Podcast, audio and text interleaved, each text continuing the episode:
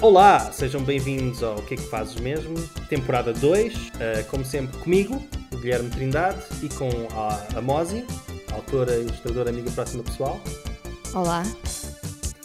uma, uma, nova, uma grande introdução. Uh, o que é que faz mesmo é um podcast sobre o processo criativo e conversas desconfortáveis com a nossa família a explicar o que é que nós fazemos. Temos dois convidados magníficos, Tiago da Bernarda. Oi. Uh, e João Harrington Senna. Yo. Eu adorava explicar uh, o que é que eles fazem, mas acho que o propósito do podcast é de facto deixá-los fazer essa apresentação eles próprios, o que nos poupa imenso trabalho. Tiago, o que é que fazes mesmo? O que é que eu faço mesmo? Eu adorei a introdução do ter que explicar à família, porque é aquilo que eu já percebi que não posso e nem devo, mas uh, apresento-me como ilustrador e autor e criador da webcomic O Gato Mariano. Onde é que podem encontrar? Em todas as redes sociais, brevemente no Twitter. É espetacular. Uau! Uh, vou lembrar-me de, de, partilhar assim que vi lá no Twitter. Porquê que estás a dizer que, que isso é uma conversa que não costumas gostar de ter? Ou de. Quando te perguntam para explicar exatamente o que é que tu fazes, preferes evitar a conversa completamente? É meio ambíguo no sentido em que eu sinto que desde que era criança toda a gente sabia que eu iria ser cartunista a um okay. certo ponto, mas como toda a gente à minha volta tinha uma ideia muito diferente do que era o cartunista, ou seja, o cartunista político de jornal e eu não me identificava nada como tal e ainda não identifico. Eu nunca quis uh, encaixar nessa ideia que tinham e então acabei por ceder. Pensei que iria ser jornalista, fui para a ilustração, estou de facto a fazer cartoons, mas ainda hoje não quero ter que explicar que tipo de cartoons é que são.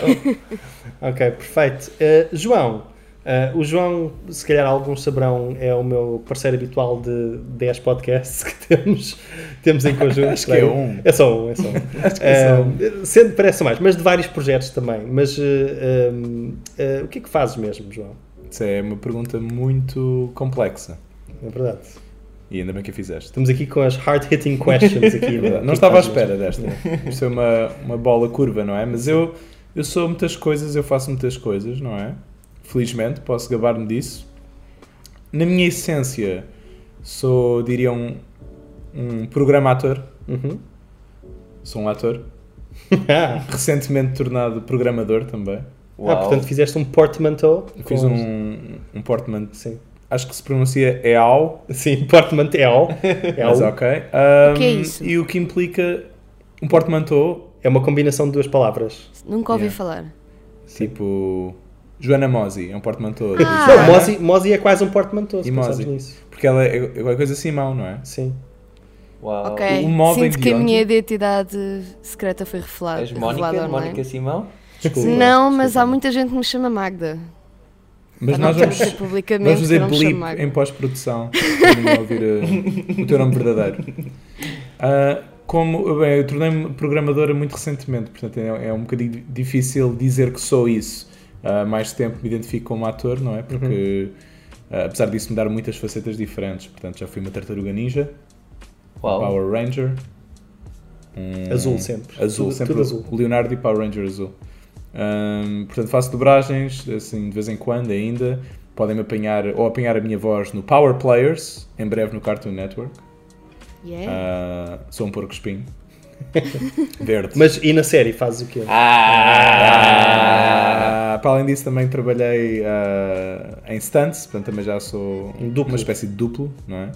Não querendo meter-me no mesmo saco que os grandes duplos uh, portugueses que Portugal tem, como o David Chan e o, e o Salgueiro e o Pedro Borges, são grandes duplos e eu sou, só, eu sou um mini duplo, de vez em quando. Certo. Uh, mas já posso dizer que foi um sonho realizado trabalhar em stand, sem dúvida. Uh, Tiago, tens uma dúvida? Tenho, eu acho que eu acho que tu deverias antes ser o convidado para o podcast que eles têm, o que é que não fazes mesmo? Oh, o, que é que, o que é que sobra realmente? Porque, é verdade. porque eu acho que mesmo assim, uh, não querendo estar aqui a, a, a como é que se diz? engraxar. Hã? Engraxar as tuas botas. Ah, uh, era. Também não se resume a isso, né? Porque também és um coautor co-escritor de filmes e séries. É verdade, é verdade. Nós juntos criámos o, o Offline. Um Sozinhos? 100% da nossa criação. Sim. E... Foi a segunda mente da nossa autoria. Sim. Nós escrevemos esse filme offline, uma longa-metragem que exibimos na Comic Con, na verdade, verdade. E, e, passou na RTP uh, eh, para grande sucesso de audiências, isso é verdade, verdade. não estou a mentir. Uh, a websérie Apaixonados, ou a série digital, uhum. é um termo mais uh, comercial, digamos. Apaixonados com dois P's foi um, um, grande, grande orgulho que eu tenho nessa série, especialmente de ti. Acho que fizeste um trabalho excepcional como realizador e, e produtor e escritor e voice actor e tudo. Um, portanto, escrevi essas coisas, mais alguma coisa, curtas-metragens, produzi. Também foste um protagonista de uma curta-metragem, mas como ator, não é? Sim, produzi e também. também então, produzi, eu produzi, é? produzi, Sim, sim, sim. Um, sim, e é uma, uma relação profissional que temos uh, desde a Academia RTP, onde, onde é propusemos um piloto juntos, que era suposto ser uma uma série de Power Rangers à portuguesa. É? Exatamente, é? exatamente. Se bem que essa frase eu acho que induz em erro. Acho que as induz depois... e provavelmente é uma das razões pelas quais não, não. Não foi feita, não, foi aprovada. Yeah. Mas era uma série de super-heróis parecidos com sim. Power Rangers, basicamente. Por razões legais não era parecido com Power Rangers. sim, sim. Todo, nem era... Tokusatsu, nem Henshin. Nem... Era a nossa sim. série eh, inteiramente original Rower Pangers. Rower Pangers. Um, não, não é. Os Cavaleiros do Panteão, Força Exato. Lendária. E, e para além disso, também tenho como hobby uh, wrestling. Sou um wrestler, faço wrestling. Uh, gosto de lutar wrestling, é muito fixe. É um espetáculo muito sui generis, uma arte performativa muito sui generis. E que me difícil de escrever, por acaso. Muito, muito difícil de escrever.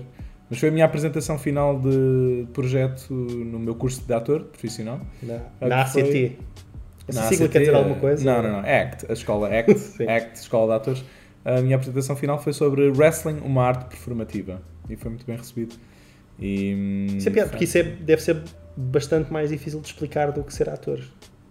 Sim, porque tu não, não queres dizer é, é só mais uma faceta de um ator, não é? Só que, só que é, na verdade, é tal como o trabalho de ator se divide em muitas, muitos estilos diferentes, não é? Uhum. Portanto, só o teatro em si já tem tantas facetas de comédia dell'arte, realismo, etc. Pronto, há muitas maneiras de fazer teatro.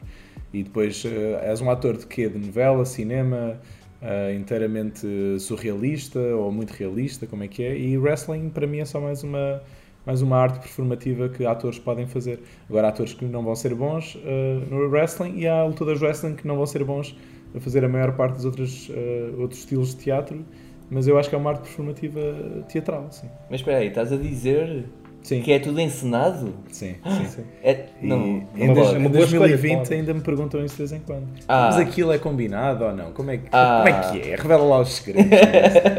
Eu gosto um, do combinado como se fosse tipo as pessoas vão à BetClick ou whatever fazer apostas. no... Por acaso fazem, no Reino Unido fazem. Mas, sim, uh... sim, mas, é, mas tem uma vertente aí mais apostativa, não é? Porque é sim. sobre a WWE, assim. É quase como apostar sobre o que é que vai acontecer no próximo Star Wars. Exato, é? exato. Uh, portanto, é uma obra de ficção. Uh, mas não, que as pessoas gostam Mas eu até tenho a dizer que eu apanhei um dos espetáculos, que até conheço pessoas que também participam, e a verdade é que porque é tão menos regulado do que o WWE, há uma maior chance de vocês se magoarem mais do que eles. Ao ponto em que esse amigo veio falar comigo depois do combate e ele tinha de facto a marca da mão no peito. Portanto, consegue-se ver que se calhar não era intencional, mas ele saiu dali com umas nódoas negras que duraram umas boas semanas. A marca do peito provavelmente é intencional e sem dúvida que acontece também na WWE. Mas eu provavelmente que... acontece mais, porque eles têm um, um horário bastante mais Pois, eu diria cheio. que é, se calhar é mais arriscado Quer dizer, eles têm um horário mais cheio. Nós, como fazemos menos vezes, ao, menos, ao mesmo tempo tem um bocado de desvantagem, que é, somos menos regulados, temos menos apoio. A WWE, felizmente, tem lá médicos, uh, médicos e massagistas que podes aproveitar e um, e, e, a regularidade deles também ajuda. Portanto, claro.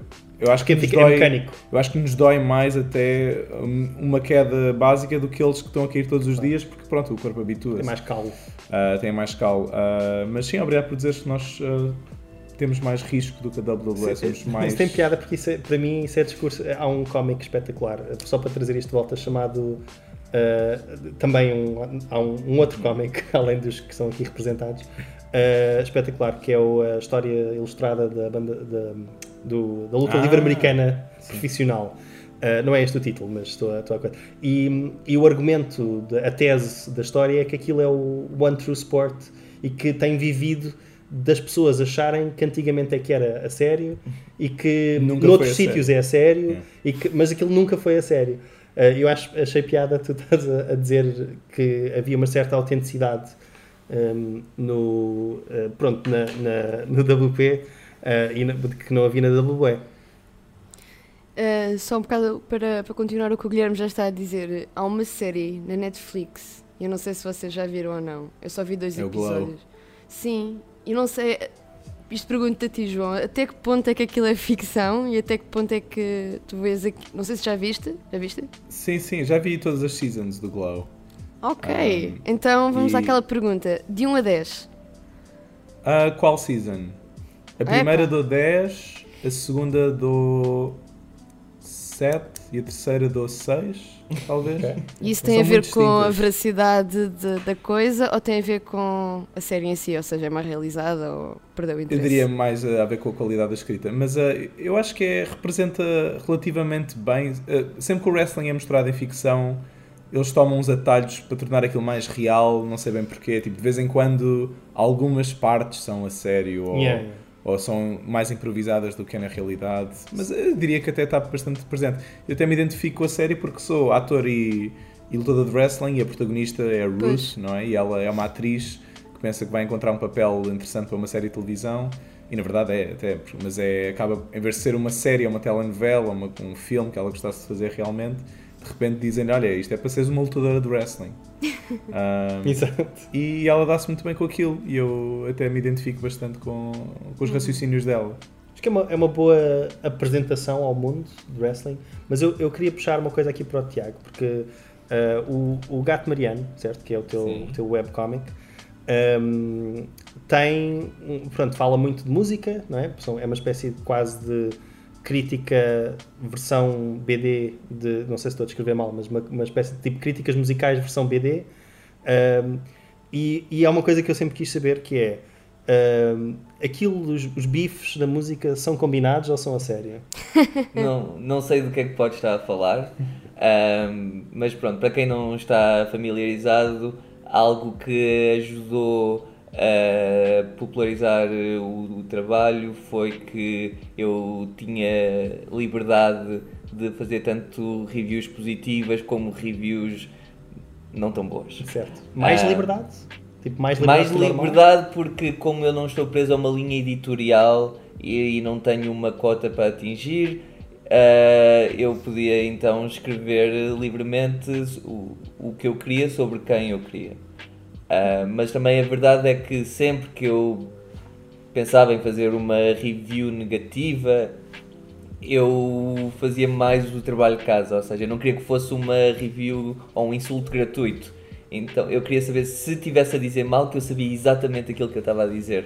Uh, e portanto nunca tive do meu conhecimento, nunca tive um confronto entre, entre mim e algum artista que não estivesse contente com algo que eu tenha escrito ou desenhado. Nunca, nunca te vieram pedir satisfações, tipo um, um cómic?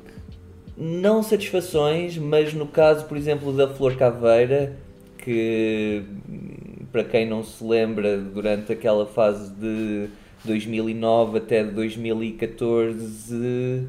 Uh, foi bastante preeminente e marcou bastante o indie português e foi lá onde saiu Samuel Lúria, B Fachada, Diabo na Cruz, um, Os Pontos Negros. Eles tinham o seu mote que era uh, religião e punk rock. Hum. E então o Tiago Guilu, que é pastor e que tinha criado essa label. Literalmente tipo pastor. Uh, pastor no sentido, no sentido em que tem a sua paróquia. Sim, sim. sim. Ah. Uh, na Igreja da Lapa. Sim, não uh, estava a perguntar se ele tinha tipo ovelhas, estava a Pronto, ok. Tipo... Literalmente pastor. Sim, sim. Uh, Percebi-me disso, assim que disse, percebi-me disso. Uh, Acredito ou não, eu fiquei desiludida. Eu comecei a imaginar as ovelhas e fiquei, isso é a coisa mais folclórica de sempre. Na, na, realidade, não é? é verdade, sim. é verdade mas sempre que eu fazia uma review mais negativa, ele mandava-me um e-mail em que como eu deveria ouvir o álbum novamente, mas de coração aberto. Acho que era, foi assim o, o mais confrontacional que, que ele conseguiu ser e eu admiro por isso. Nunca, nunca respondeste, então, mas achas que eu estou com o coração fechado, caralho? Não, eu, por acaso, tanto ele como o Manuel Fúria, que também uh, teve a sua label, também religioso, também conservador, uh, ambos, e para quem também já fiz reviews negativas, ambos uh, já tivemos várias conversas e eles sabem rir-se de si próprios e uhum. sempre e, souberam aceitar até um certo ponto aquilo que eu estava a dizer. Uh, só, só um pequeno pormenor. Uh, nós todos conhecemos bem o teu trabalho, Tiago. Nós todos estou a falar de eu, Guilherme e João. Mas eu queria, antes de continuarmos a, a, a, conversa, queria que tu explicasses o que é que é o gato mariano e acima de tudo como é que surgiu. Ok. Pronto, então o gato mariano surgiu.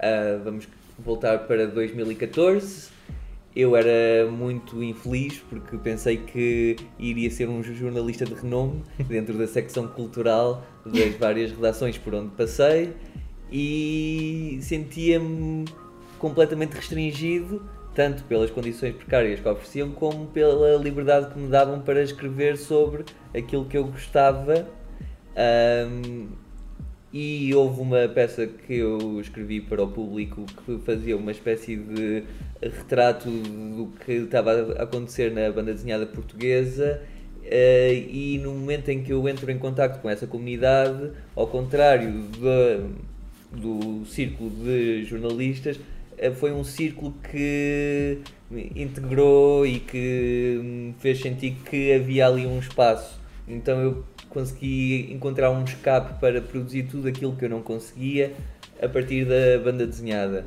E então surge assim o Gato Mariano. Não queria fazer um, um autorretrato, então fiz um gato, que para mim faz sentido na internet. E esse gato começou então fazendo reviews àquelas bandas e projetos portugueses que não estavam a ser mencionados na, no, nos órgãos de comunicação portugueses. Uhum. Isso faz sentido porque eu não conheço muito. Então, às vezes, quando estava a ler, eu acho que, acho que mencionei isso da primeira vez que falámos, uh, mas devo-me ter exprimido mas mal. Isto é uma boa história, por acaso. Uh, porque eu, eu, acho que não sei como consegui tipo, insultar-te quase. Agora vão ter que contar tava... a história. Não. Não, foi só. Podemos contar de ângulos diferentes. Sim, sim, não, mas isto foi, isto foi quando? Foi no wrestling ou foi no lançamento do livro? Foi no lançamento do livro da Mozi. Sim, no lançamento do livro da Mozi, exato. Não, não foi no livro do Zé Berné? Uh, foi um lançamento foi um na lançamento. certo? Pronto. Sim. Uh, eu tinha, uh, já, não sei se já tinha o livro ou se já acompanhava, acho que tinha o livro já. Uhum. que tens um livro que é disponível e que pode ser comprado já agora, não é? Tipo, pela Chile com Carne. Pela Chile com Carne, e, portanto existem várias lojas, incluindo Fnac e Kingpins e dessas coisas todas, mas que eu, tinha, que eu tinha lido. E eu, eu não sou o maior melómano do mundo, certo? Portanto, eu conheço tipo a ponta do iceberg da música. Não, não sou não sou um Jacques Cousteau da música, não vou lá fundo, não é? Uh, uh, referência super datada, acho eu. Mas, mas pronto, e então achava piada porque precisamente acabei por conhecer uma data de, de bandas uhum. através dos cómics e, e, tipo, e, fui ouvir e tal, etc. Pronto, e então o que eu queria dizer, certo, quando fui cumprimentar era que, que hum, era isto, que era que tipo, não conhecia muitas, muitas das bandas e que uh, tinha conhecido, graças, pronto, e que, e que, era tipo quase tipo um bom sinal que eu não conhecia, porque, porque, eu, porque eu não conheceria, certo? Tipo a minha, pronto, eu não sei qual é que foi a... Mas eu, tipo, assim que vi a tua cara percebi que tinha, tipo, dito qualquer coisa mal, eu não sei, lembras-te mais ou menos? tu não disseste nada de mal. Ok. O que, aconte, o que aconteceu do meu ângulo foi... Um, eu acho que já tinha conhecido a partir da Mozi, uh, portanto, de grupo de amigos, e houve de facto um evento em que tu me abordaste de uma forma boa querida, diga-se de passagem, a dizer, olha, eu de facto já tenho o teu livro, mas eu notei aqui uma tendência em que um, as únicas bandas que eu conheço são as bandas que tu dizes mal. E a minha primeira reação foi: Ah, então isso quer dizer que tens um gosto de merda. e no momento em que eu disse isso, eu pensei para mim próprio, fogo, eu esqueci-me que não estou na internet, eu não posso dizer estas coisas na vida real. Uh, e fiquei mesmo de consciência pesada depois de eu ter dito isso. E, e ainda bem que ficaste, porque eu tive que estar a, a consolar o Guilherme durante semanas. yeah. Não, foi horrível, desculpa. Isso foi Guilherme. claramente de alguém que estava a tentar parecer mais fixe do que é na vida real. Eu falo por mim. Uh, e, mas de facto fiquei com peso na consciência e fiquei mesmo até lisonjeado que tivesses vindo falar comigo de alguém que uh, comprou o livro e de que andava a conhecer novas bandas a partir do meu trabalho, Sim. que é o, o melhor elogio que me podem o que fazer. Tem piada, agora lembro-me perfeitamente do que eu disse e, e o que tem piada é que eu achava que isso era uma coisa autodepreciativa para mim, certo? E parecia só que eu estava tipo a confrontar-te com tipo, as tuas escolhas críticas.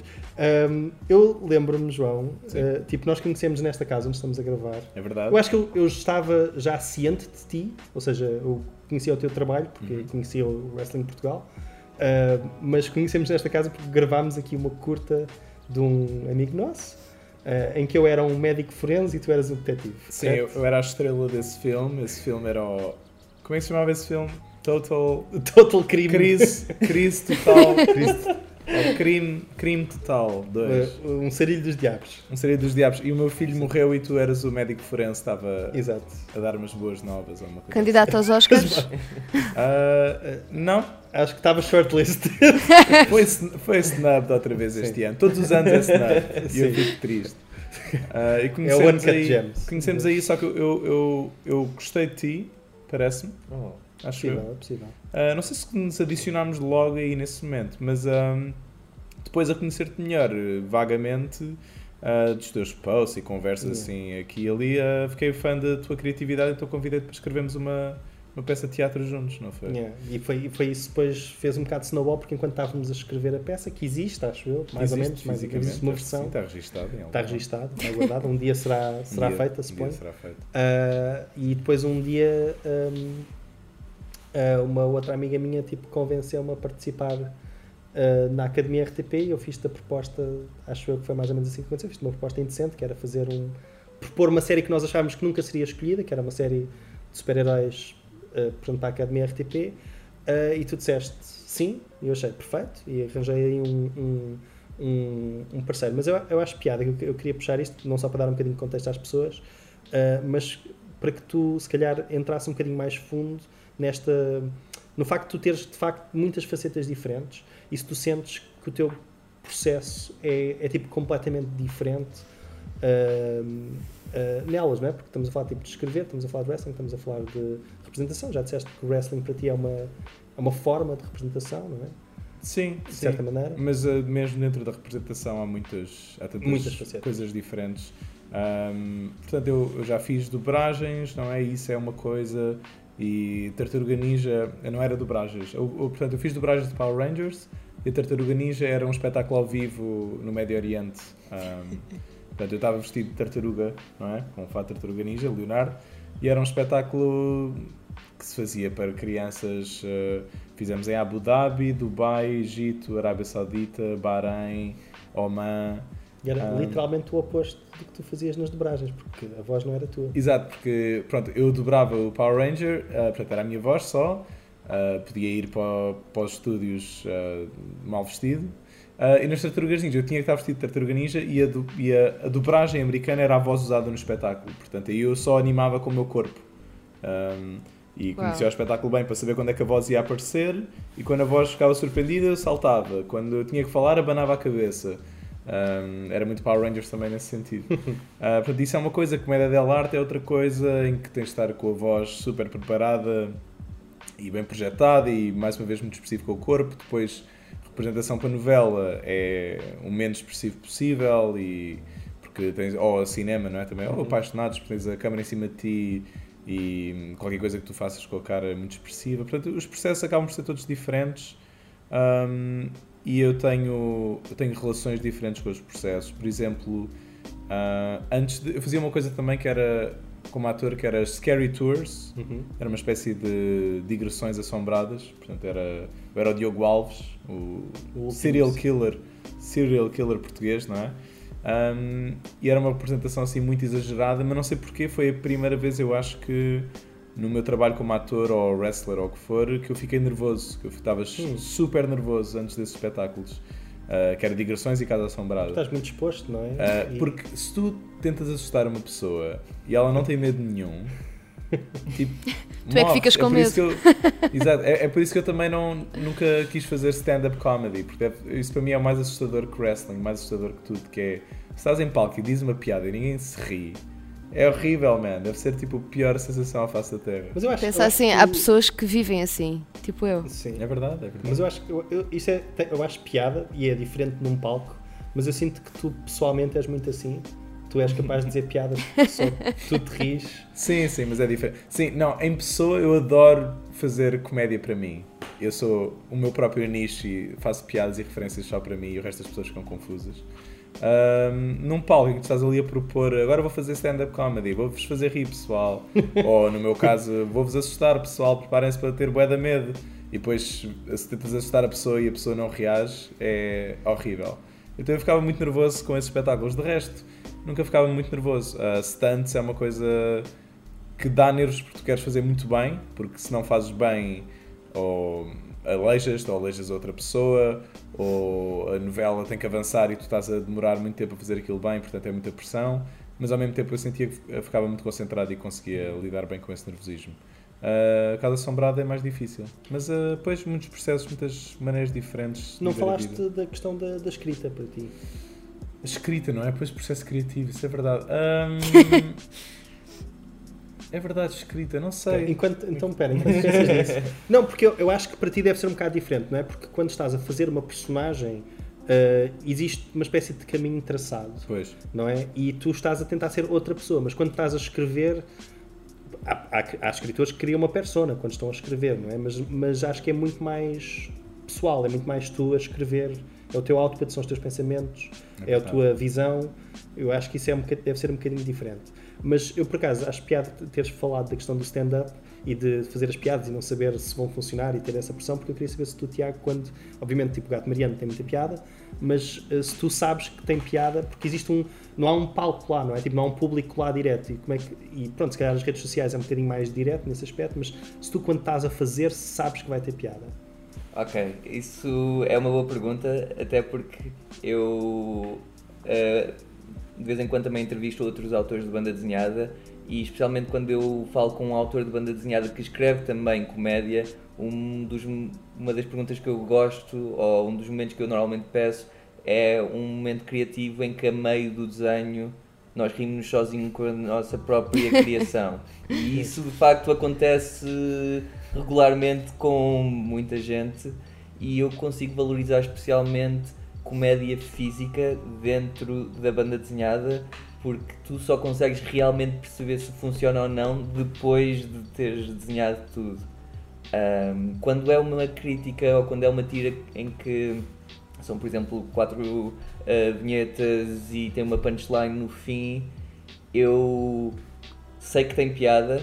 Eu normalmente falo com a minha namorada e, pergunto, e explico-lhe a premissa e eu sei que ela não se vai rir porque quando tu explicas a premissa claro. já não faz sentido. É uma autópsia. Mas na minha cabeça, porque já faço isto há 5 anos e faz parte do mesmo processo, eu percebo que da forma como está ilustrada que vai funcionar.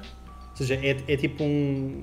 Tens o conhecimento intelectual de que piada funciona, certo? De que, de que aquela piada. Funciona para mim. Sim, Ou seja, claro. eu depois não sei se a punchline vai funcionar dentro, de, dentro dos meus leitores, porque posso estar a fazer uma referência eh, de cultura pop que alguns não estão a par, uhum. ou de, que é demasiado nicho, ou porque há pessoas que não acompanham a atualidade e então isso eu não posso prever.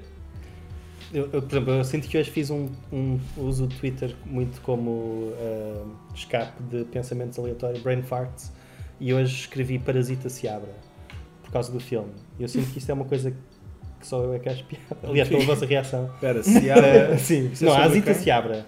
Isto é uma figura da política. Ah, é? Ah, okay. Exato, pronto. Um, então, e o Parasita ganhou o Oscar, pronto, that's it. That's, ganhou tipo, vários, só... calma lá, ganhou vários. Foi. Mas lá está, é uma coisa que funciona tipo para 0.00. Há menos, menos bilionários no mundo do que pessoas que apreciam esta. Sim, mas. Isto a... nem sequer é uma piada, é só tipo uma sobreposição. Mas acho que a questão é, a questão é mesmo essa: é quando isto, se calhar até pergunto também a ti, Guilherme, eu pergunto uhum. a, a todos, que é porque eu pergunto-me isso também a mim mesma muitas vezes. Quando vocês estão a escrever, e não, não forçosamente com o sentido de eu vou escrever uma piada, mas quando estão a fazer, eh, escrever alguma coisa, o quão importante é para vocês que as pessoas percebam do que é que se está a falar, não é? Porque, como por exemplo estava o Guilherme agora a dizer, ah, eu tenho noção que fiz esta piada, mas provavelmente não há, vai haver muita gente que vai perceber a referência e portanto isso se calhar não tem piada. Fazes na mesma? Ou é muito importante que as pessoas percebam a referência porque senão está tudo estragado, senão nem sequer vale a pena, por isso eu vou falar de coisas que eu tenho a certeza que toda a gente vai perceber a referência. Ou seja, até que ponto é que é importante a, a reação e a adesão dos leitores barra público, não é?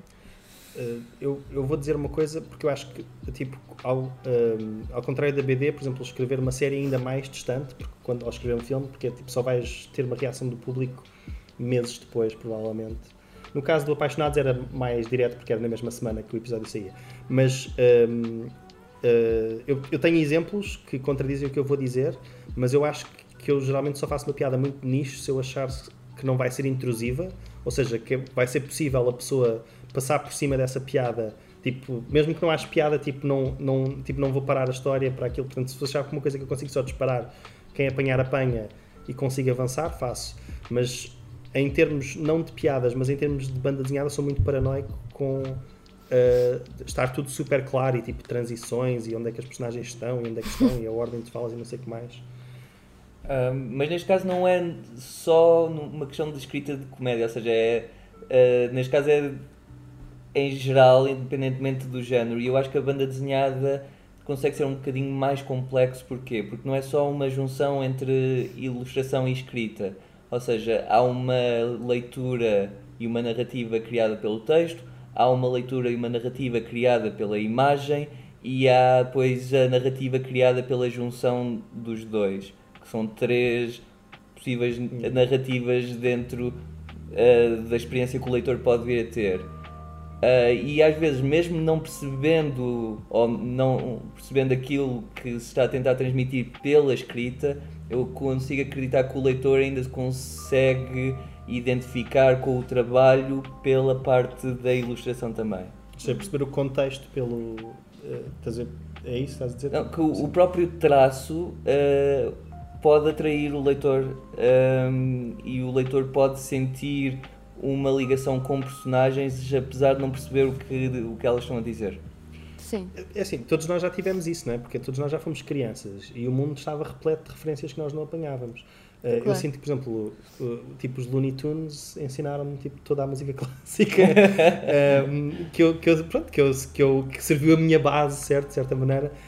Um, e, e, todo tipo de cinema dos anos 30 e 40 que eles referem tipo, há montes de referências que eu tenho que eu não teria se fosse, tipo, pronto, o Looney Tunes segue muito aquela linha que foi nos anos 2000 a DreamWorks, ou hoje em dia, tipo, eu não sei quem é que está a fazer isso agora, mas há filmes, ou seja, tens filmes de animação que tentam ser timeless, não é? E tentam ser, não estar presos por referências datadas, e tens outros que uh, se encostam um pouco nas referências de cultura pop, e os Looney Tunes era completamente isso. É claro que tu mesmo não sabendo quem é, que é o James Cagney, ouves aquela voz, e tipo, está um, uma caricatura ali e achas piada ou podes achar piada. E o, um, o, mas é um bocado estranho, porque se pensares nisso como tipo, o mundo das crianças é esse, não é? Tipo, é, é não ter referências nenhumas e depois ter quase tipo, a curiosidade de ir, de ir saber. Tipo, eu acho que há, há filmes, para mim, que eu por exemplo, seja a Guerra das Estrelas, seja o Shining, seja filmes que são tão reproduzidos não é? e tão referidos que quando os vou ver eu sinto que já os vi. Sim, sim, sim. Tipo, eu não sei, Sim, é um... E há, há, filmes, e quando digo filmes, há uma série de coisas que são feitas pelas referências que têm. E, e eu sequer estava um bocado a fazer esta pergunta porque há uns dias atrás estive a ver uh, o Once Upon a Time in Hollywood e percebi o que é que as pessoas queriam dizer quando, se nós não soubermos o que é que é o caso do Charles Manson, metade do interesse do filme desaparece. Porque a piada tipo, do, da sim. coisa é nós termos consciência que aconteceu uma coisa e estamos a ver outras coisas, não é? Sem querer fazer não, spoiler. E, e, não há tipo nenhuma ironia dramática no filme inteiro se tu não souberes. Sim, é mas aí está. Se, se, eu nunca tivesse ouvido falar do caso de Charles Manson, tinha visto o filme na mesma e, tinha ficado ok, pronto. Da mesma sim, forma que eu conheço e, e, também vi o filme e fiquei ok, pronto. Pronto, é só por isso, não é? Mas também estava a um, a perguntar isto também essencialmente ao Tiago, porque eu também faço webcómics, não é? E não sei como é que acontece contigo, Tiago, mas quando eu faço um episódio do meu webcómic que a referência não é óbvia, eu recebo montes de mensagens. Mas quando digo montes são mais de 10, isto para mim, mais de 10 é muito. ok? Mais de 10 é muito. Pessoas ou desiludidas ou então a dizerem uh, eu até gosto das tuas coisas, mas não percebi nada do que é que se passou. De quem é que tu estavas a falar? Aquilo aconteceu mesmo? Aquilo é o quê? Não sei o quê.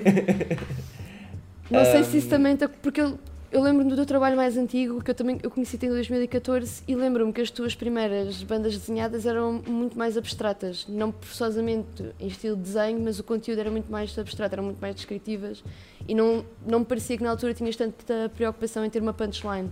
Estavas mais preocupado, ou melhor, baseavas-te só em descrever o que é que sentias pelas coisas, sejam elas positivas ou negativas, e lembro-me tu também fazeres muitas piadas sobre pessoas ficarem confusas com o que é que tu achavas. Portanto, não é sei. Verdade. Se também não, é recebes é muito hate mail. quem, quem for uh, ver a antologia que foi agora publicada um, pela Chile com Carne, apanha todas as minhas fases em que eu ilustrei o gato Mariano e de facto havia uma fase em que eu estava a tentar ser mais edgy a nível eh, gráfico e então Às vezes foi, eram casos estranhos em que às vezes eh, estava a fazer uma review, mas a imagem surgia-me primeiro do que o argumento. Ok. Surgiam primeiro as imagens e depois eu pensei, ok, agora eu preciso de arranjar as palavras que justifiquem uh, esta interpretação. Mas no teu caso, um, quando tu recebes uh, mensagens das pessoas que não percebem, isso é bom porque quer dizer que mesmo não percebendo, elas estão investidas naquilo que estás a fazer. Okay. E eu acho que, apesar de tudo, essa experiência fala mais em, entre a relação que existe do autor para o leitor numa era de redes sociais em que tu podes automaticamente ir para os DMs do autor e perguntar o que quiseres e depois tu quiseres responder, respondes mas que não era uma, não era uma realidade para, para um ilustrador que decidisse expor eh, ou fazer uma exposição, estás a ver? Tipo, ninguém ia ter com ele e perguntar: Olha, eu não percebo as tuas intenções, explica-me lá o que é que querias dizer com aquele tom azul. Sim, mas Pronto, isso estás eu... a dizer a verdade, porque se há coisa que eu me lembro em Belas Artes era sempre que nós tentávamos justificar o nosso trabalho aos professores, eles diziam: Eu não quero saber, porque tu, na inauguração da tua exposição, não vais estar lá a defender todos os teus quadros. Exato. Portanto, ou as pessoas percebem, ou então o problema é teu e a culpa é completamente tua, não é? E por isso, se calhar, faço até uma última pergunta que é: Achas que o Gato Mariano só faz sentido enquanto webcomic? Um, Consegues imaginar outro formato? O ponto de partida é algo que eu ainda sinto que faz sentido, que ainda quero desenvolver. Surgiu também porque senti que surgiu numa altura em que o boom dos blogs já estava a dissipar, em que as pessoas uh, uh, não estavam muito interessadas em ler grandes uh, opiniões e foi uma alternativa para fazer conteúdo e às vezes eu vejo-me como isso, como um content creator um, de passar a mesma mensagem mas a partir de um meio que dentro das ferramentas que neste momento utilizamos, que são as redes sociais, faça mais sentido. Portanto, no momento em que eu achar que uh, há uma evolução que faz sentido mais uh, fazer uh, em formato áudio, em formato uh, audiovisual, animação, poderei ponderar mudar todo o formato do Gato Mariano, mas por enquanto um, ehm, acho que sim, acho que o webcomic é o que, é o que faz sentido. Uh, por acaso, João, eu ia te perguntar que tu, como ator e como, e como wrestler também, uh, como é que são as interações nas redes sociais? Tens pessoas a vir falar contigo porque viram o teu trabalho ou tipo, querem, sei lá, saber mais ou têm alguma crítica? Por acaso, por acaso é curioso teres falado sobre isso, diz direto ao ator com, com, através das DMs, porque foi assim que eu conheci a Mozi. Eu vi o trabalho delas. É, ela, verdade, não sabe, é? ela não sabe onde é que ela me conheceu, mas pronto, é. Eu, vi, eu lembro vi vagamente. Trabalho, vi o trabalho delas exposto na FNAC e achei espetacular. Havia lá uma exposição. Um, pronto, sobre. Era um concurso de cómics, uma coisa assim, acho eu. Um, e vi lá o, uma coisa assim, ganhaste um prémio, acho eu, na FNAC. Ela está a fazer caras. Se quer da amadora? Uh, não sei. E gostei tanto do trabalho dela que encontrei online e, e mandei mensagem a dizer isso. Uh, portanto, ah. foi um bocadinho já. Mas isso era. Já foi há muito tempo. Pois foi, pré... eu estava pai no primeiro ano de faculdade. Já foi há mesmo muito tempo. Pois, a Mozi não ela não sabe bem que me conhece, de vez em quando. que, eu, que eu é que apresentei ao Guilherme, mas pronto. É verdade, uh, na Comic Con. mas qual era, qual era a pergunta? Não, ah, sobre, o, interações. sobre interações. Um, pá, mais ou menos é assim. Eu, quando estava a fazer o Alta Barca do Inferno, uh, recebia muitas mensagens indecentes. Infelizmente. Indecentes? Sim. Como assim? Porque okay. o, o Alta Barca do Inferno era um espetáculo para, para teatro juvenil, não é? Portanto, as escolas vão ver porque precisam. e tu estudas, Obrigado. tu estudas o Alta Barca do Inferno quando quando és um horny teenager, ah. estás a descobrir ah, okay. hormonas, então... Sabe que era dos professores? Não, não, não. Então eram muito, muitas crianças a enviar mensagens Fazias de alcoviteira? Não, era o diabo. Era o diabo. Ah. nada, nada é mais sexy que o, que o diabo, não é? Um, nunca me perguntava muito bem nada sobre o meu processo criativo. Uh, Opa, uh, depende da tua forma de interpretar. É verdade. É um, a palavra criativa, pois, é muita coisa. Uh, mas uma amiga nossa, a Maria Lumière, conheci porque ela viu offline e mandou -me mensagem porque tinha adorado a escrita e viu que nós tínhamos escrito, por acaso. Portanto, temos tu disseste, um... sim, fui, fui eu sozinho. Fui eu sozinho. Quando havia um print screen em que o teu nome estava written out. Uh, mas o da Ivone ainda lá estava. Uh, a produtora do filme. Claro. Um, interações com, com fãs, pois é, ou com o público, não é? Com sim. fãs, não, com o público. Felizmente não tenho grandes queixas. O pessoal é fofinho com o Pegas, as pessoas gostam de. que é uma, uma minha personagem do wrestling. Um, regra geral são, são reações uh, positivas. Acho que sim. Ninguém pergunta muito sobre o meu processo. uh, então, qual é o teu processo? Uh, pois, epá, depende um bocado, mas se bem te lembras, Guilherme, nós já escrevemos uh, muitas coisas juntos, felizmente. E eu, um, a maior parte das minhas coisas melhores saem mais em improvisos durante uns pré-ensaios, digamos, a tentar criar a cena. Portanto, eu gosto disso, mesmo para os anúncios do Pegasus, que é aquilo que eu mais escrevo sozinho, se calhar. Uhum. Uh, porque o Pegasus, lutador de wrestling, para a minha personagem de wrestling, vende mercadoria, então nós fazemos sempre uns anúncios, assim, uns mini-filmes, uns anúncios para promover, uh, para promover publicidade, para promover a mercadoria. E muitas vezes também é um bocado similar a ti, Tiago, porque eu tenho ideias para visuais que eu quero ter no anúncio, é o tipo a caixa a abrir-se em slow motion e estão lá as bolachas do Pegasus e o Pegasus entra em cena e diz um disparate qualquer, só que não tenho bem as palavras e muitas vezes acabo por depois gravar em pós-produção, improvisar para o microfone e, e acabo por usar isso. Portanto, a minha escrita é, é pouco escrita e mais uh, falada de vez em quando. Sim, quem faz um storyboard, na realidade, até certo ponto é autor de banda desenhada, não é? E tenho também vários amigos que foram para a vertente de cinema e que estavam a ler uh, o Understanding Comics do, do Scott McCloud porque no, para o processo de storyboard uh, faz sentido. Portanto, essa cena das referências e de uh, estruturá-las e ter já pensado, pronto, uh, transcende ambos o, os meios. Por acaso isso faz-me lembrar uma coisa, porque eu muitas vezes, dependendo de.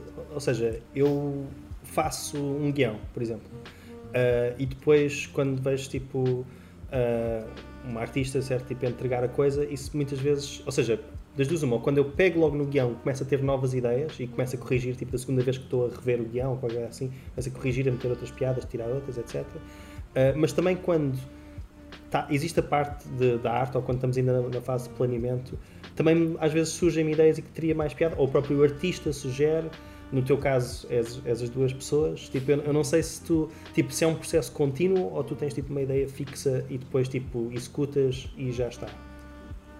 Muitas vezes o que eu tenho é de facto a punchline e tenho de criar um diálogo em que dê então abertura para essa punchline. Mas a verdade é que eu poderia fazer tudo num quadro só. Uh, a ideia de depois passar para quatro vinhetas, eh, tenho de justificar exatamente o corte, porque entre cada quadro, portanto aquilo é que chamam uh, gutter, um, ehm, há um corte na leitura e isso também ajuda-te a respirar uh, enquanto estás a ler. Portanto, não é só sobre a punchline, tem de haver um build-up que leve até à punchline. Tu, tu constróis através de, dos painéis, para dar, dar a ver aqui uns termos que eu não conheço, uh, que deve ser usado agora, uh, para construir o ritmo até da piada, não é? Mesmo? sim, sim, sim. Não, é, tem de haver uma economia tanto da escrita como da imagem, porque o, a concentração do leitor num telemóvel ou qualquer dispositivo móvel é muito, muito reduzida. E portanto, se tu tentas enfiar tudo num só quadro, a, pessoa não vai conseguir perceber a tua intenção. Portanto, lá está. A, a tua paginação também vai influenciar a, a própria punchline.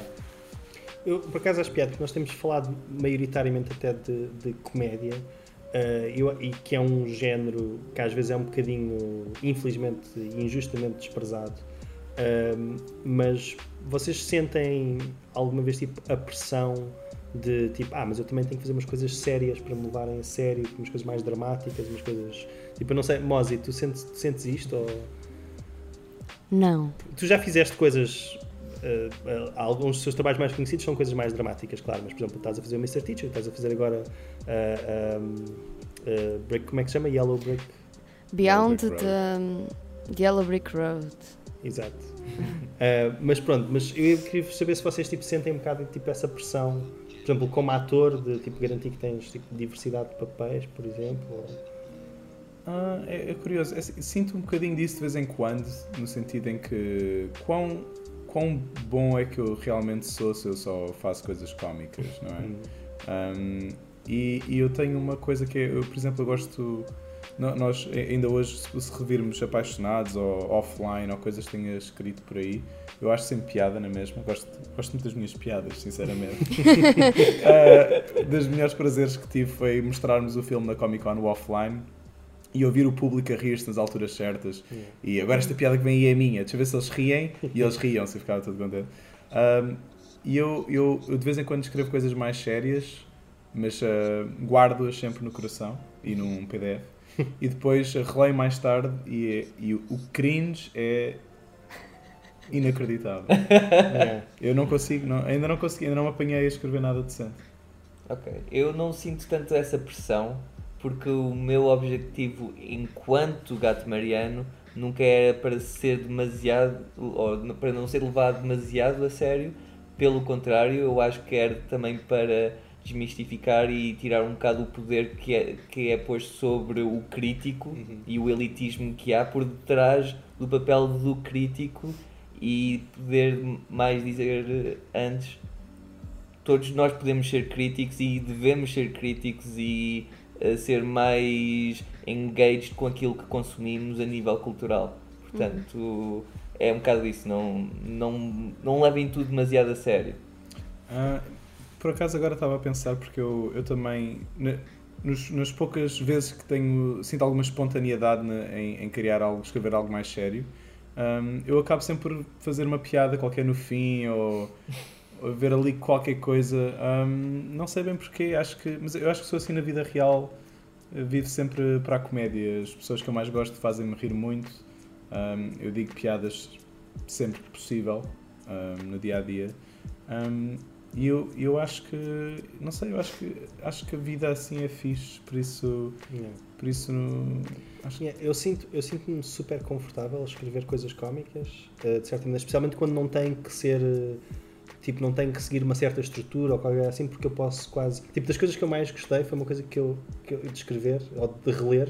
É uma, é uma história policial estúpida sobre um peixe, um bacalhau e um detetive. É tão bom. Uh, que está escrita de propósito para ser má, certo? Do meu ponto de vista, certo? Esse, é que é o, esse era o objetivo.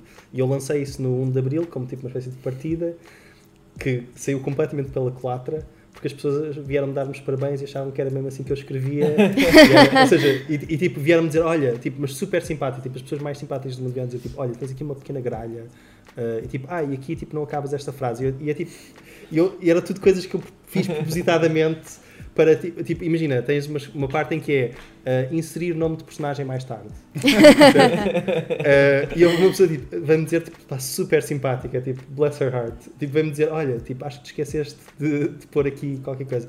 Um, portanto, foi uma partida que eu fiz a mim mesmo, porque eu percebi que eu achava que seria óbvio que, que as pessoas achassem que eu escrevia melhor que aquilo. The joke's on you. The joke's on me. Mas Isso acontece-me no, no, dia a dia e é horrível. Ah. Eu nunca aprendo, eu nunca aprendo, eu vou ter isto para o resto da minha vida, que eu digo coisas estúpidas, deadpan, yeah. a minha cara séria, as pessoas acreditam, não se riem. Não, nem sequer fazem o reconhecimento. Ah, eu percebi que isso é uma piada de todo. É, mas isso é que torna a coisa divertida. Não, mas eu depois fiquei a pensar, não, esta pessoa pensa mesmo que eu, que eu acho isto. Ficou acho. Uh, só que se eu agora interromper e dizer, olha, não, não, não, sabes, eu estava a brincar, vai ficar super estúpido, vou parecer não. ainda mais idiota se eu fizer isso, então uh, eu sofro muito com isso na minha vida, mas é um sofrimento que eu já aceitei. Mas estavas a falar de gralhas e. Mas isso é de facto um tema muito sério eu acho que quando nos apercebemos que há uma gralha em algo que nós publicamos, especialmente se é apanhado por eh, um leitor, é uma facada no coração. Yeah. E eu já apaguei coisas e voltei a publicar para poder corrigir uma gralha, porque. Tiago, isso é incrível. Especialmente se é algo que vai para papel, é pá, esquece. Para papel ainda assim, mas sou, sou uh, eu sou a rainha das gralhas. Portanto... Matem-me.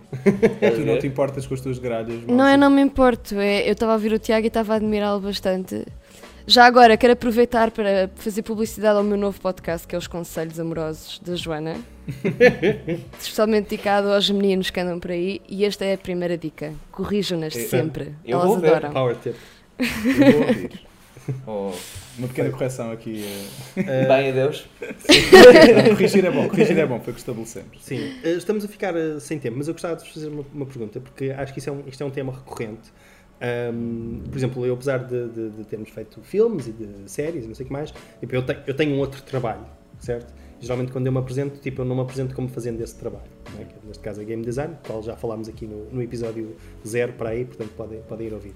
Mas eu queria vos perguntar um, tipo, como é que como é que tem, como é que é a vossa relação entre esta tipo ideia de day job ou de, de fazer tipo de trabalhar com as coisas? Tipo quanto, quanto é que interfere? Um, só tipo tentar ter um bocadinho a vossa perspectiva sobre sobre este assunto que acho que assola uh, a comunidade criativa em Portugal. Não, eu acho que é uma conversa que se deve ter com mais frequência e de forma mais transparente. Uh, eu já falei sobre isso já fiz até uma tira sobre isso sobre um, pessoas que querem seguir não só ilustração, mas qualquer coisa relacionada com uh, artes ou que é muito difícil ser autossustentável que a não ser que tenhas um privilégio que possas usar, viver com os pais ou uh, pais ricos, seja como for, que hum, é ok ter um day job esse day job não te define, ou seja, não te deves sentir como se esse trabalho definisse como tu és artisticamente e pessoalmente. Eu, quando desisti do jornalismo, pensei, ok, eu não vou, não vou mais ceder a este tipo de condições. Se é para ganhar dinheiro, ok, vou para o call center e vou continuar a fazer as minhas cenas e durante um tempo foi isso que eu fiz. Yeah. Uh, João, não sei se. Já, concordo, faço minhas tuas palavras, acho muito bem, acho que não faz mal nenhum uh, assumirmos a realidade da coisa, até porque assim inspiramos mais pessoas a trabalhar melhor e a fazer e a seguir os seus sonhos à sua maneira. Uh, eu, eu, só consegui o meu day job há pouco tempo, porque eu antes, eu, assim, eu cheguei a trabalhar mais uma faceta minha, eu trabalhei no McDonald's durante um dia. um dia inteiro? Uh, não, não, não foi part-time. um dia inteiro. Portanto, trabalhei part-time no McDonald's durante um dia, demiti-me no dia seguinte. Um, felizmente não, não precisava e, e, odiei a experiência, basicamente, e, e decidi avançar para outras coisas. Um, e agora o meu day job é ser eh, programador, de facto. Um, Uh, e, e, até agora posso dizer que tenho a sorte, estou a gostar mesmo muito. Uh, desde que comecei a estudar, eu não sabia nada de programação até há 5 meses ou uma coisa assim e agora sou um profissional da área, o que é, é um privilégio também e, infelizmente estou a gostar bastante e acho que hum, dá sempre, quer dizer, é bom conseguir um trabalho que vos dê a oportunidade, claro, para conseguir ter tempo para os vossos hobbies e explorar isto na mesma e terem o vosso sucesso e gozarem hum, a experiência na mesma. Um, mas uh, quero só pôr duas, uh, duas aspas para, uhum. para fazer copy-paste do que o, o Tiago disse. Ok. Um, pronto, não sei, Mosi, se queres adicionar alguma coisa a este tópico, tu que também és uma senhora dos sete ofícios. Não, concordo com tudo o que eles disseram. Acho interessante, mas acima de tudo acho que é um tópico bastante sensível, essencialmente da pouca experiência que eu tenho enquanto professora. Acho que a primeira pergunta que quase toda a gente me faz é: e vive-se disso? E disso significa da ilustração, da BD, de sapateado, daquilo que for, não é? E no momento em que eles percebem que não é, como o Tiago disse, tão autossustentável quanto isso, muitas pessoas têm vergonha ou não querem sequer eh, pôr em causa que têm que fazer outro trabalho para além de ser ilustrador, etc, etc. Porque acho que nós somos educados, pelo menos muitos de nós, inclusive eu, que quando nós gostamos de uma coisa temos que trabalhar para ela e se nós trabalharmos para ela é o primeiro sinal que nós somos bons nesta coisa. Portanto, somos tão bons a fazer aquilo que não precisamos de outro trabalho ou de outra ocupação ou de sequer outra atividade qualquer, não é? E no momento em que assumimos que não, eu na verdade tenho um day job que é, sei lá, montar candeeiros, não é? Aí ela não é boa o suficiente, por isso teve que arranjar outro trabalho. E muita gente, infelizmente, às vezes interpreta assim, o que é completamente errado e preconceituoso, não é? Sim, e, eu, eu, acho que. Yeah. Eu ia só dizer que eu, eu acho. Diz, diz. Desculpa. Não, e só dizer que eu acho que temos só sempre aquela ideia que vai chegar a um ponto em que, tipo, fizemos, fazemos qualquer coisa, tipo, terminamos um objetivo, fazemos qualquer coisa e é tipo, ok, we've made it, a partir de agora, tipo, vamos Sim. ser chamados para fazer coisas, I guess. E, Sim, uh, tipo, tipo a La La Land, tipo, estás a ver, em que ficas exato, ali para sempre a fazer. tipo, eh, descoberto. yeah. Casting. Uh, mas, mas pá, tipo, a minha, a minha experiência, por exemplo, não é bem essa, não é? Que é, eu faço coisas de que gosto muito, tenho, vou tendo algumas oportunidades, uh, algumas até ganham prémios ou são selecionadas, agora é assim, isso tipo, não se reflete necessariamente tipo, no, que, no que vem a seguir, é tipo uma espécie de, uhum, de para-arranca. E e a maneira como eu fiz um bocado as pazes com isso foi Tipo, ok, tenho um emprego que basicamente garante a minha, tipo, o meu conforto não é, da, uh, do dia a dia e depois isso permite-me investir no meu tempo extra noutras coisas que eu quero fazer e, e, e já não estou muito preocupado. Tipo, olhei um bocado porque é que é o mundo uh, sei lá, da, da, da, televisão ou do cinema em Portugal e senti, hum, calhar, será que é mesmo isto que eu quero fazer? Pois, exato. Porque eu, eu quero fazer as minhas coisas, certo? Eu não quero fazer as coisas que dão dinheiro a outras pessoas. E se calhar existe ali um sweet spot em que eu consigo fazer os dois. Um, como, como aliás já aconteceu mais ou menos, não é? Tipo, nestas duas oportunidades, de certa maneira, fomos pagos, não incrivelmente, mas, mas fomos pagos. Uhum. Um, mas, mas, tipo, eu não, eu não tenho interesse em uh, tornar aquilo que eu gosto numa coisa tão devastadora para a minha alma quanto uh, o, o, o, outro trabalho que eu faço pode ser, certo? Por acaso, felizmente, não tem sido, mas, mas às, vezes, às vezes é. E, tipo, e eu acho que o pior para mim seria, imagina, dizer, ok, eu trabalho nesta área, nesta indústria, ou seja o que for, mas tipo, não estou a fazer nada do que eu gostava de fazer. Claro. Uh, ou seja, esta, uh, isto posso dizer que isto aconteceu-me nos jogos, que é adorava, Não, e essa, essa opinião é, é, cada vez mais comum, não é? No momento em que tu começas a pesquisar, especialmente na área da animação, há sempre muitas uhum. pessoas que, que infelizmente uh, não estão a fazer minimamente perto daquilo que achavam que iam fazer. Yeah. E não é forçosamente no sentido técnico, às vezes elas estão a fazer aquilo que queriam, ou seja, seja storyboarding, seja animar mesmo, seja fazer character design mas isso não significa forçosamente que estão a fazer aquilo que idealizavam quando estavam a estudar ou quando eram mais novas, não é? Sim, Porque precisamente. Quanto, quanto maior é, é, a indústria ou quanto maior é a empresa em que trabalhas, às vezes mais restringido ficas porque está envolvido muita coisa, não só o dinheiro, mas a opinião de uma equipa gigante, se calhar, não é? Sim, é a mesma coisa uh, para mim também, porque eu, eu se quisesse tinha continuado como ator, eu decidi ir para a programação para se vou ter um trabalho que seja para, para ganhar minimamente bem, porque eu podia ter continuado como ator, mas as oportunidades que eu tinha, eu podia ter continuado a fazer teatro juvenil sem problema. Pá, gostei, foi um bom ano, só que de forma geral não é isso que eu quero, nem é receber o, o dinheiro que se recebe uhum. com aquilo. Portanto, eu acho que há, há, poucos projetos que eu podia ter que adorava mesmo fazer como ator. E isso é mais as coisas que nós fazemos, que tu e eu criamos com a Anquilossor. Um, e esses projetos podemos fazê-los no nosso tempo livre. Porque se é para ter um trabalho, lá está, como tu disseste, se é para ter um trabalho na área que eu. Uh, se é para odiar o trabalho que eu quero, pá, na verdade não preciso que seja na área que eu adoro, porque essa faço no meu tempo livre. Exato, eu acho, por exemplo, que há muitas indústrias que se aproveitam disto, yeah. certo? Que é a cena de. Uh, por exemplo, na empresa em que eu estava antes uh, e eu, havia problemas tipo salários em atraso e coisas assim de género, as pessoas estavam tipo, pá, mas tu tens uma grande sorte, estás a trabalhar numa indústria de jogos, não é? Estás a, estás a fazer o, o sonho, tipo, como, como, eh, tipo, na fila atrás de ti há tipo 10 pessoas que querem fazer o que tu estás a fazer. Um, e, e, e, em muitas dessas áreas criativas as pessoas aproveitam-se precisamente de muitas pessoas terem tipo, o sonho de, de fazer e pensarem, bah, yeah, se eu sofrer durante não sei quantos anos eu vou chegar a esse ponto e às vezes pá, é uma pirâmide, certo? Tipo, não vou dizer que é um esquema em pirâmide, mas é, tipo, é uma pirâmide no sentido em que tens umas pessoas no topo que de facto conseguem fazer vida e conseguem fazer os projetos que querem uh, e tens pronto, e tens uma vasta maioria de pessoas, tipo, algumas estão a conseguir fazer vida disso, mas não estão a fazer o que querem, e tens muitas mais que se calhar tipo, não conseguem fazer vida disso, muitas vezes não estão a fazer o que querem. Um, pronto, isso é um bocado assustador, portanto acho que é, é preciso arranjar tipo coping mechanisms, né? tipo, uma maneira de tu conseguires tipo, olhar para a coisa ou ter, como estavas a sugerir, João, tipo, uma separação quase total entre tipo, o que tu queres fazer criativamente e o que uh, tu fazes criativamente, e, desculpa, e o teu trabalho, não é? Uhum. o teu ganha-pão. Uh, foi um bocado a maneira como eu cons consegui lidar com isso. É, tipo, eu, eu, desde que entrei na empresa em que estou agora, tipo, deixei completamente de fazer jogos no meu tempo, nos meus tempos livres, certo? Que era uma coisa que eu fazia, gostava de fazer, e tipo, decidi, não, já, já faço isso no meu trabalho, não quero mais. Pois. Bem, isto para quem gosta de comédia, isto agora acabou e por uma via super dark, sim. dark. Acho que teremos de certificar que terminamos isto com uma punchline. A punchline Sim. É, estava a pensar nisso enquanto dizia.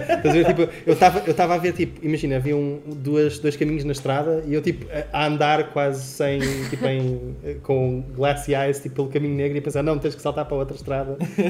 rapidamente precisas de uma punchline, isto tem que ser mais animador. Um... Isso agora fez lembrar aquele. Não sei se era estavas a falar, Guilherme, do, daquele meme que é um carro está a ir numa direção e à última hora vira para o outro lado da estrada. sim, sim, sim. sim, faz isso. Adoro memes. Memes são Eu não sei como memes. é que esse meme se, chama. É o meme Mas do muito carro. antiquado. Esse meme é antiquado. Já, é, já é um fóssil. Vai sendo reinventado, não é? O que é que é um fóssil meses, para ti, não? Tiago? Ai, meu Deus. A idade de memes, um fóssil é para aí um ano. Exato. A sério? Mas eu estava não, na berra para aí tipo há um ano. Pai. Eu acho pois. que nada tem mais piada do que um meme descrito em áudio. Acho que isso é coisa okay, temos Isso já é uma nova área. Acho que isso já, yeah. isso já merece. Isso podia ser uma Eu área adoro quando o Drake diz que gosta de uma coisa, mas depois no anterior estava a dizer que não gostava daquela ah. coisa. Oh. Yeah. O Drake. O Drake, ele é fixe ou não? Hum. Ele dá bom conteúdo para memes. Yeah, isso é verdade. Vale é verdade. isso. Yeah, mas é bem estranho ele quer, a relação dele com a Millie Bobby Brown. Ele quer, ele quer namorar com a Millie Bobby da Brown ou não? Isso não é, é assustador, ela, isso é assustador. Vistos há mais do que yeah, yeah. uma, acho que também a Billie Eilish também... E uma outra que não é Havia uma modelo com 17 né? anos que, que é tipo legítima. Você já viram aquele meme? Eu não devia a ver. Não, que é uma fotografia, é uma fotografia do Drake tipo uma selfie para o telemóvel e depois texto por cima como se fosse uma mensagem do, como é, do FBI? Do Snapchat. Ah, do Snapchat. Vem uma mensagem assim por cima com fundo transparente e a dizer No girl, you're so sexy, don't turn 18, ok, acho que isto foi uma boa, uma boa maneira de acabar isto. Um, eu gostava que vocês, tipo, se tiverem tipo, coisas a promover, gostassem, tipo, vossas tipo, redes sociais ou qualquer assim. Sigam-me sigam no Instagram, man. É, é João H. Sena ou então W. Pegas. W Pegas? Acho que é WP Pegas. WP Pegas. WP Pegas. WP Pegas, acho que é ponto. WP.pegas, yeah, talvez. Assim. E João H. Sena no Instagram. São dois Instagrams distintos e ambos bons. Yeah. O Gato Mariano no Instagram, Facebook e Twitter. se não, só googlem, quer dizer. Yeah, gato já sou grande, não Quantos é? gatos marianos é que há na internet? Uh. O mais gato é. não, é porque se tu fores para a internet brasileira, hum. há muitos gatinhos marianos. É sério? sério? Há, um, há vários João, Cena, João Cenas brasileiros. Yeah. E são todos wrestlers também. há um João Cena americano também, mais ou menos conhecido. Pois é, está agora no Fast and the Furious. Há um, há um Guilherme Trindade brasileiro que era um lutador da MMA, já está reformado, felizmente. Uau. Já posso ser eu ascendente outra vez. tu é que és o, o, o, Olha, o lutador da MMA. Eu sou o capitão agora. Havia um Tiago da Bernarda que era modelo gótico. E lá. Opa, sério? E não eras tu? E não era eu. Ok. Quem me dera. Mozi, e a ti? Onde é que te podem encontrar? Uh, a Mozi é um museu nos Estados Unidos. Ganhei-vos a todos, portanto eu trepeto em silêncio of como... Sexy... Intellectuals. E... Pode ser. Ai, okay. Não, acho que é Museum of Science and Investigation. Ok. Menos sexy. Which is fine, não é? Que... Sexy Investigation. tem todos gabardinhos, mas tem um decote.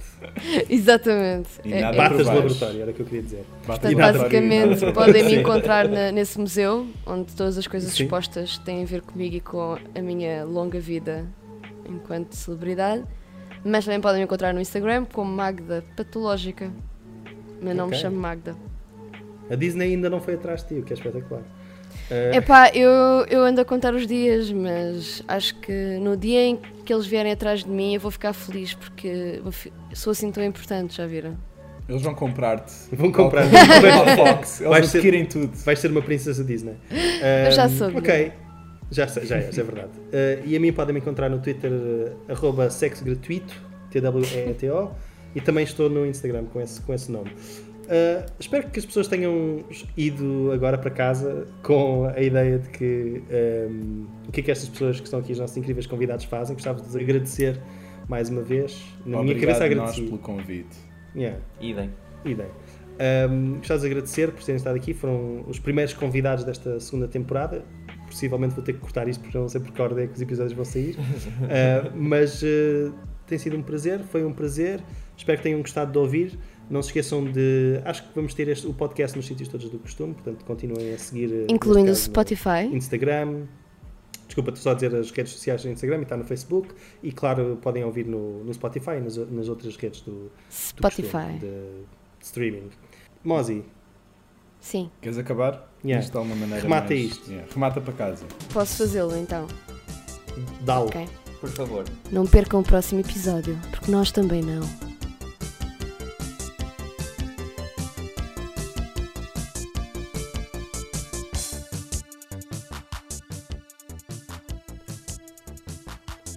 Que é que fazes mesmo é um podcast sobre o processo criativo com Mozi e Guilherme Trindade. É montado por Guilherme Trindade a música é de Bruno Garcês, ilustração de Mozi